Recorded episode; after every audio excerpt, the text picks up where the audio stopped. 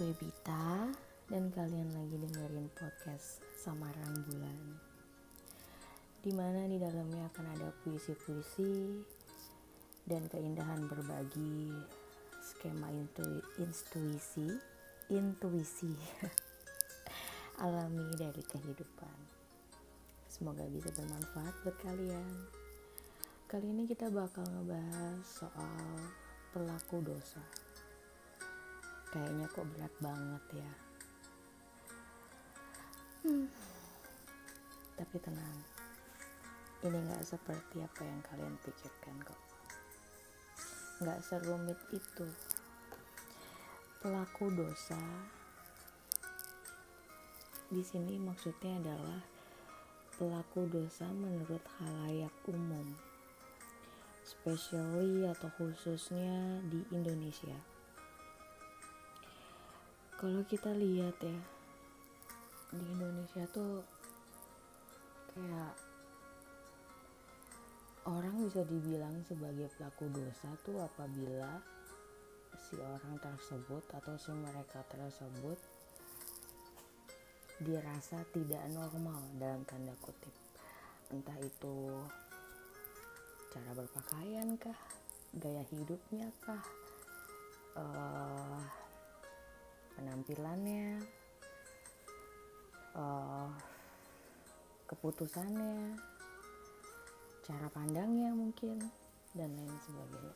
Pokoknya yang dirasa tidak normal tidak seperti kayak orang kebanyakan itu dijajing aja gitu. Kayak dia tuh kayak seolah-olah pelaku dosa gitu. Dan orang yang menjajing itu adalah ya udah yang paling benar gitu. Agak ironis sih makanya gue mau ngangkat topik ini. Segala sesuatu yang dirasa tidak normal dalam tanda kutip pasti dijajing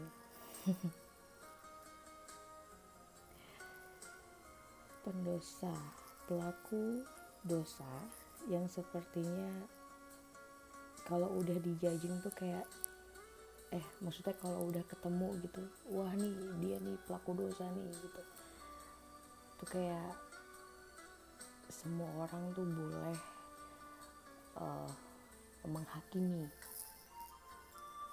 Nggak pakai ampun nggak ada alasan.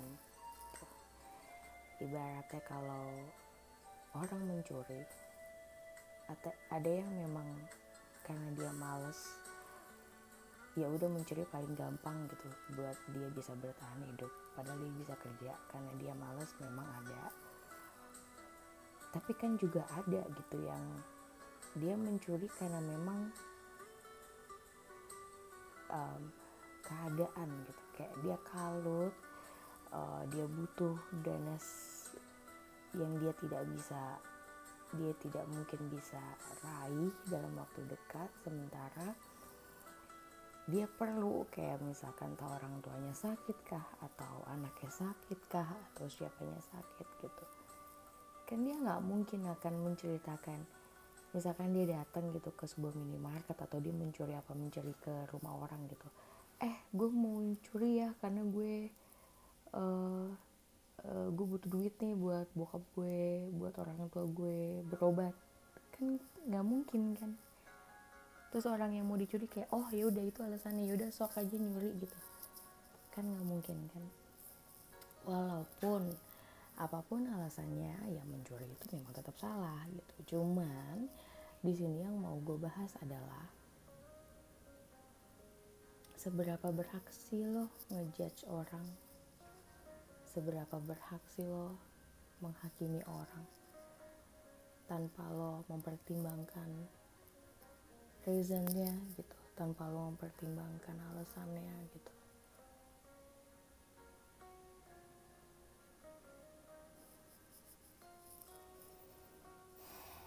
dan banyak kan contoh-contoh pelaku dosa dalam tanda kutip yang dimaksudkan di sini adalah gue coba gue coba uh, list ya.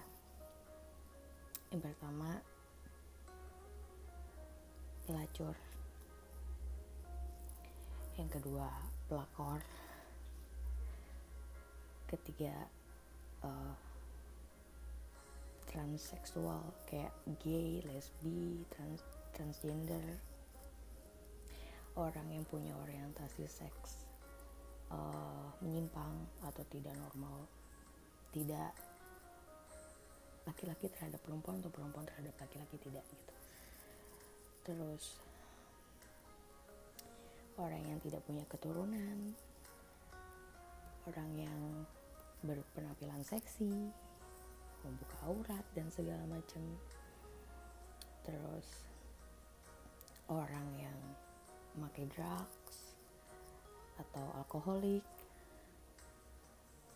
orang yang tatoan atau piercingan itu kebanyakan wih dicibir ya dihakiminya tuh apalagi yang looksnya kelihatan ya kayak misalkan berpakaian seksi, tatoan, piercingan atau ini kan dia cewek tapi kok pakaiannya cowok ini dia kan cowok tapi kok stylenya cewek gitu. itu pasti aja orang udah langsung menghardik even nggak pakai omongan tapi pakai tatapan itu kayak lo nggak bisa lo nggak bisa jadi orang yang lebih baik lagi apa gitu. Maksud gue kayak ya taruhlah mereka salah taruhlah mereka uh, berdosa atau apalah taruhlah mereka salah sholat? Apa apa kan apa dengan mereka salah terus? Berarti kita yang pantas hukum mereka gitu. Gini loh. Kadang tuh kita jadi orang yang sok tahu. Karena ngerasa lebih normal dalam tanda kutip. Jadinya kita sok tahu kayak kita so tahu jadinya kita judging. Kalian pernah gak sih kepikiran gitu bagaimana beratnya let's say seorang pelacur gitu. Bagaimana beratnya dia menjalani hidup? Coba aja nanya gitu. Eh lo mau gak sih jadi pelacurnya? Cita-cita lo jadi pelacur ya dari dulu. Coba deh tanya pasti jawabannya enggak. Tapi manusia itu punya pilihan buat hidup dan pilihan itu sama sekali bukan urusan kita. Jadi mau mau mereka milih jalan hidup seperti apa itu sama sekali bukan urusan kita. Pun kalau memang kita ngerasa terpanggil untuk uh, membantu membantu tuh dalam hal yang mungkin bisa menasehati membantu bisa bisa memberikan pekerjaan yang yang lebih normal dalam tanda kutip. Atau kita bisa membantu kasih solusi tapi tidak dengan cara menghardik atau menjadi no man karena kita belum tentu juga lebih keren dari mereka gitu dari para pelaku dosa dalam tanda kutip itu kita juga belum tentu belum tentu benar belum tentu lebih baik belum tentu oke okay, misalkan let's say kita beribadah nggak putus. Tapi kalau pikiran kita senegatif itu sama orang yang even kita nggak kenal misalkan di jalan terus ketemu pelacur gitu terus kita langsung menjudging gitu kita kan nggak kenal dia kita nggak tahu bagaimana beratnya dia menjalani hidup apa permasalahan yang dia alami selama ini dalam hidup tekanan apa dan lain sebagainya. Emang lo pikir dengan lo beribadah terus tapi lo in another side lo punya perlakuan seperti itu terhadap sesama manusia emang lo pikir ibadah lo jadi benar gitu? Coba. I don't think so. Nggak kayak gitu harusnya. Harusnya nggak kayak gitu. Kalau menurut gue minimal ya kalau memang kita tidak bisa membantu yang sifatnya uh, kelihatan gitu minimal kita bantu pakai doa kenapa nggak kita alihin energi kita ke hal yang positif? Kita bantu mereka pakai doa. Semoga esok hari mereka diberi kesempatan untuk memiliki profesi yang lebih normal dalam tanda kutip. Bikin hidup mereka lebih tenang dan apa yang mereka dapat um, lebih ber lebih berkah dan lain sebagainya. Terus juga kayak pelakor misal pelakor kan lagi marak ya belakangannya. Perusak rumah tangga. Eh pelakor tuh apa ya? Pe, pelakor. Pe I don't know pelakor perusak rumah tangga orang. Bener gak sih? Apalah itu yang intinya dia sebagai orang ketiga lah ya gitu yang yang yang ngambil pasangan kita atau pasangan seseorang. Ini juga nih ada banyak kasus udah banyak banget di media sosial labrak pelakor dan lain sebagainya. Kenapa sih yang dijenggut-jenggut tuh ceweknya. Kenapa sih yang dipermalukan tuh ceweknya? Kenapa nggak sih cowoknya? Kenapa? Karena mau logikanya gini loh mau ada seribu pelakor sekalipun kalau memang lakinya itu buat nggak kejadian ya nggak kejadian aja. Kenapa sih mesti yang di judgment itu adalah si ceweknya banget. I just I just don't get it. It's not fair. Maksudnya berarti laki-laki kayak bebas dong. Bebas gitu. Ya udah gitu. Yang yang malu ya si ceweknya gitu si pelakornya terus laki-lakinya udah gitu bebas. Aneh sih terus juga balik lagi ya kalau ya memang ada sih yang beneran uh, mungkin jadi profesi gitu kali ya. Atau apa nggak ngerti. Tapi juga jangan salah loh ada juga yang memang beneran mereka pakai hati. Beneran mereka kita mana tahu sih orang berumah tangga tuh happy apa enggak? Kita kan nggak kita cuma bisa lihat dari luar gitu. Rumah tangga yang bener tuh seperti apa? Oh ya kalau suaminya kasih nafkah terus ke anak dan ke istri terus kalau eh, suaminya ngurusin anak dan istri udah gitu bener di mata kita gitu. Yang bukan sebagai pelakunya men rumah tangga itu nggak secetek itu gitu. Permasalahannya tuh uh, buset dah. Ngejelimetnya udah kayak apaan tahu bagi yang berumah tangga pasti ngerti ya. Bagi yang belum berumah tangga nih gua kasih tahu. Berumah tangga itu sangat amat tidak mudah eh, mungkin setahun dua tahun awal pernikahan akan terasa gila gitu. Ini dunia punya kita nih ya nggak ada yang lebih bahagia dari kita dan lain sebagainya. Tapi menginjak tahun ketiga dan tahun-tahun berikutnya itu akan ada permasalahan yang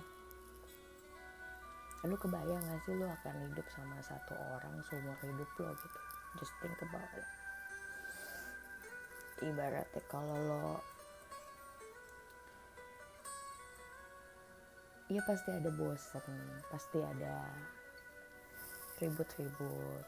Lu, lu harus dealing lu harus bisa menerima kebiasaan satu orang mau baik mau buruk kayak gitu ya di seumur hidup lo belum lagi banyak kasus juga soal perekonomian gitu. Si lakinya si suaminya tidak bisa memberi nafkah yang layak dan lain sebagainya. Tapi kalau menurut gue ini tergantung dengan dengan mindset sih. Maksudnya pihak perempuan juga harus bisa ya nyadar diri gitu. Dari awal lu nikahnya sama itu laki ya profesinya apa gitu. Jangan juga berekspektasi yang muluk-muluk juga gitu. Jadi ya harus bisa mengimbangi. Jangan juga menyerahkan hidup ke ke laki-laki aja udah gitu. Ya udah gue udah nikah terus ya udah hidup hidup gue nih sebagai uh, istri ini ditanggung sama suami gitu. Ya nggak gitu juga gitu. Lo tuh harus bisa mandiri juga gitu. Harus bisa ngerti passion lo apa buat diri lo happy gitu. Jangan jangan juga bergantung sama suami apa-apa. Dari material juga moral jadi kayak ya lo akan happy kalau suami lo bikin lo happy. Ya nggak gitu juga harusnya. Karena yang bisa bikin diri kita happy ya diri kita sendiri sebenarnya kan bukan orang lain. Eh, termasuk pasangan juga gitu bukan tapi diri kita sendiri balik lagi yang nggak bisa ngejudge juga. Karena ada juga yang memang dari tadi gue bilang ya pakai hati gitu. Ada sebagian orang yang memang sudah berumah tangga tapi tidak bisa mengekspresikan bahwasanya hmm, ini gue kayaknya udahan ya malu udahan yuk gitu. Atau enggak dia masih ada pemikiran oh ini masih bisa dibenerin kayaknya nih. Ya udah kita benerin yuk. Tapi dia nggak ngomong gitu. Jadi dia tetap pendam sendiri tuh sampai akhirnya di luar dia memi apa mendapatkan ketemu sama orang yang ini kayaknya pas nih uh, ada di posisi ini gitu. Apa menempatkan posisi yang kosong selama ini yang gue nggak yang orang tersebut nggak dapet gitu dari dari pasangan yang sebenarnya gitu dan lain dan lain persoalan lagi gitu. Jadi uh, sebenarnya kalau menurut gue ketika lo uh, melihat gitu misalkan temen lo ada kasus atau atau tetangga lo atau atau siapa gitu lo ngelihat ada kasus soal pelakor-pelakor gitu ya harusnya yang ditanyain itu adalah pasangan lo. Tanyain kenapa lo begini? Kenapa si pasangan lo melakukan hal itu? Dan apakah dia sayang sama orang ketiga itu? Dan kalau jawabannya dia memang sayang dan segala macam just let it go. Karena kalau menurut gue nggak bisa dipaksain. Itu tuh nggak bisa dipaksain kalau masih bisa diobrolin dan oke okay, mm, sama-sama introspeksi diri sama-sama ngaku ada kesalahan dan segala macam dan mau berubah mau memperbaiki mau jalan lagi ya udah good itu akan jauh lebih baik ya. Tapi kalau memang tidak just let it go tapi jangan salahkan pihak ketiga kalau menurut gue. Itu nggak adil. Terus um, dan nextnya adalah uh, orang yang mempunyai orientasi seksual menyimpang. Uh, kayak gay, lesbi, transgender, waria yang seperti itu ya itu juga agak ironis ya kalau di Indonesia tuh banyak yang mengkaitkan dengan agama gitu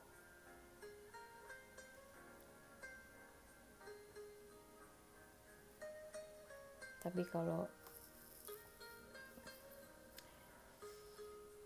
gue coba uh, oke okay.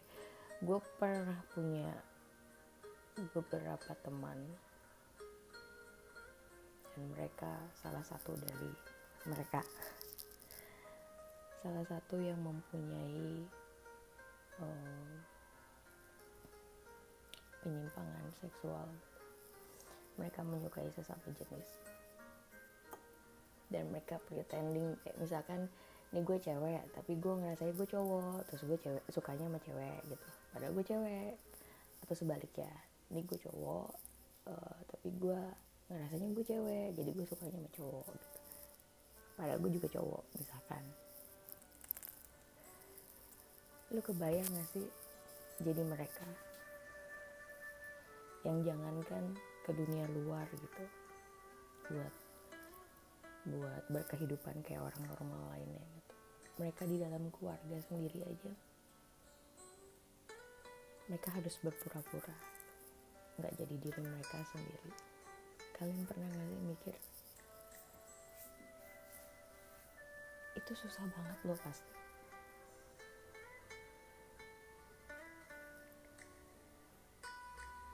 Kan nggak nggak bisa gitu kayak hepa mah gue lesbi saya lesbi anakmu ini lesbi misalkan. Directly ngomong gitu tuh kepikir gak sih? Kan gak mungkin gitu apalagi di Indonesia. Masih jarang gitu ada orang tua orang tua yang punya pemikiran yang sangat open gitu. Agak ribet sih memang kalau mau kaitkan sama agama ya orang mah gampang aja gitu woi rukiah lo woi inget lo woi sholat gitu. Woi ngaji bener kembalilah ke jalan yang benar. Tail amin. Yang ngomong mah gampang ya kan? Kenapa sih kita harus judging gitu? Kalau kita tuh nggak pernah ada di posisi itu jadi kita nggak tahu gimana rasanya. Kenapa kita judging gitu itu kan akan lebih mempersulit kehidupan mereka gitu. Sementara mereka dikasih hidup sama Tuhan gitu. Mereka harus hidup anyway karena mereka dikasih hidup sama Tuhan. Nanti mereka kalau bunuh diri salah lagi. Ya gak sih jadi kita harusnya seperti apa dalam menyikapi hal tersebut? Kalau menurut gue kalau memang punya energi lebih dideketin ditemenin jangan dijauhin. Dirangkul. Diajak ngobrol. Dibangun mentalnya. Jangan dikucilkan coba diajak ke hal-hal yang positif. Ya kalaupun memang mau diajak ke kembalilah ke jalan yang benar gitu kasarnya ya ajaklah dengan cara yang nice dengan cara yang baik dengan cara yang tidak merendahkan tidak menjatuhkan. Bagaimana caranya coba tempatkan diri. Kalau kita tuh ada di posisi dia tuh kita pengennya dia diperlakukan seperti apa gitu intinya mah. Karena kasihan uh, udah mah kita sotoy doang ya. Main jajing-jajing orang gitu. Terus makin bikin ribet lagi hidup orang gitu. Nanti kalau itu orang makin stres terus akhirnya bunuh diri kita ikutan salah loh jadi pelaku dosa juga nggak kita kira-kira? Jadi trigger orang buat bunuh diri lu bisa kebayang gak sih? Gila sih itu. Jadi kalau memang pun nggak dirasa nggak punya energi lebih untuk ke arah sana ya udah mendingan ya just accept terima. Ya mereka memang ada di dunia ini anyway. Mereka hidup juga ya mereka dikasih hidup anyway sama Tuhan gitu. Lu mau ngomong apa ya bantu doa aja. Balik lagi. Kalau emang udah nggak dirasa ini bukan ini di luar kekuasaan gue ini di gue nggak bisa ya udah bantuin doa aja udah. Sesimpel itu ngapain perlu judging? Nggak perlu sih kalau gue. Terus orang yang tatoan dan piercingan come on. Come on. Lo harus lihat ketika orang melakukan apa bukan ketika orang berpenampilan seperti apa. That's the point. What I'm talking about. Kehidupannya beda-beda. Beraneka ragam warna-warni kita harus bisa accept karena kalau warnanya sama semua akan terasa hambar. Nggak ada seninya Oke, gue Bita. Semoga hari kalian menyenangkan. Bye.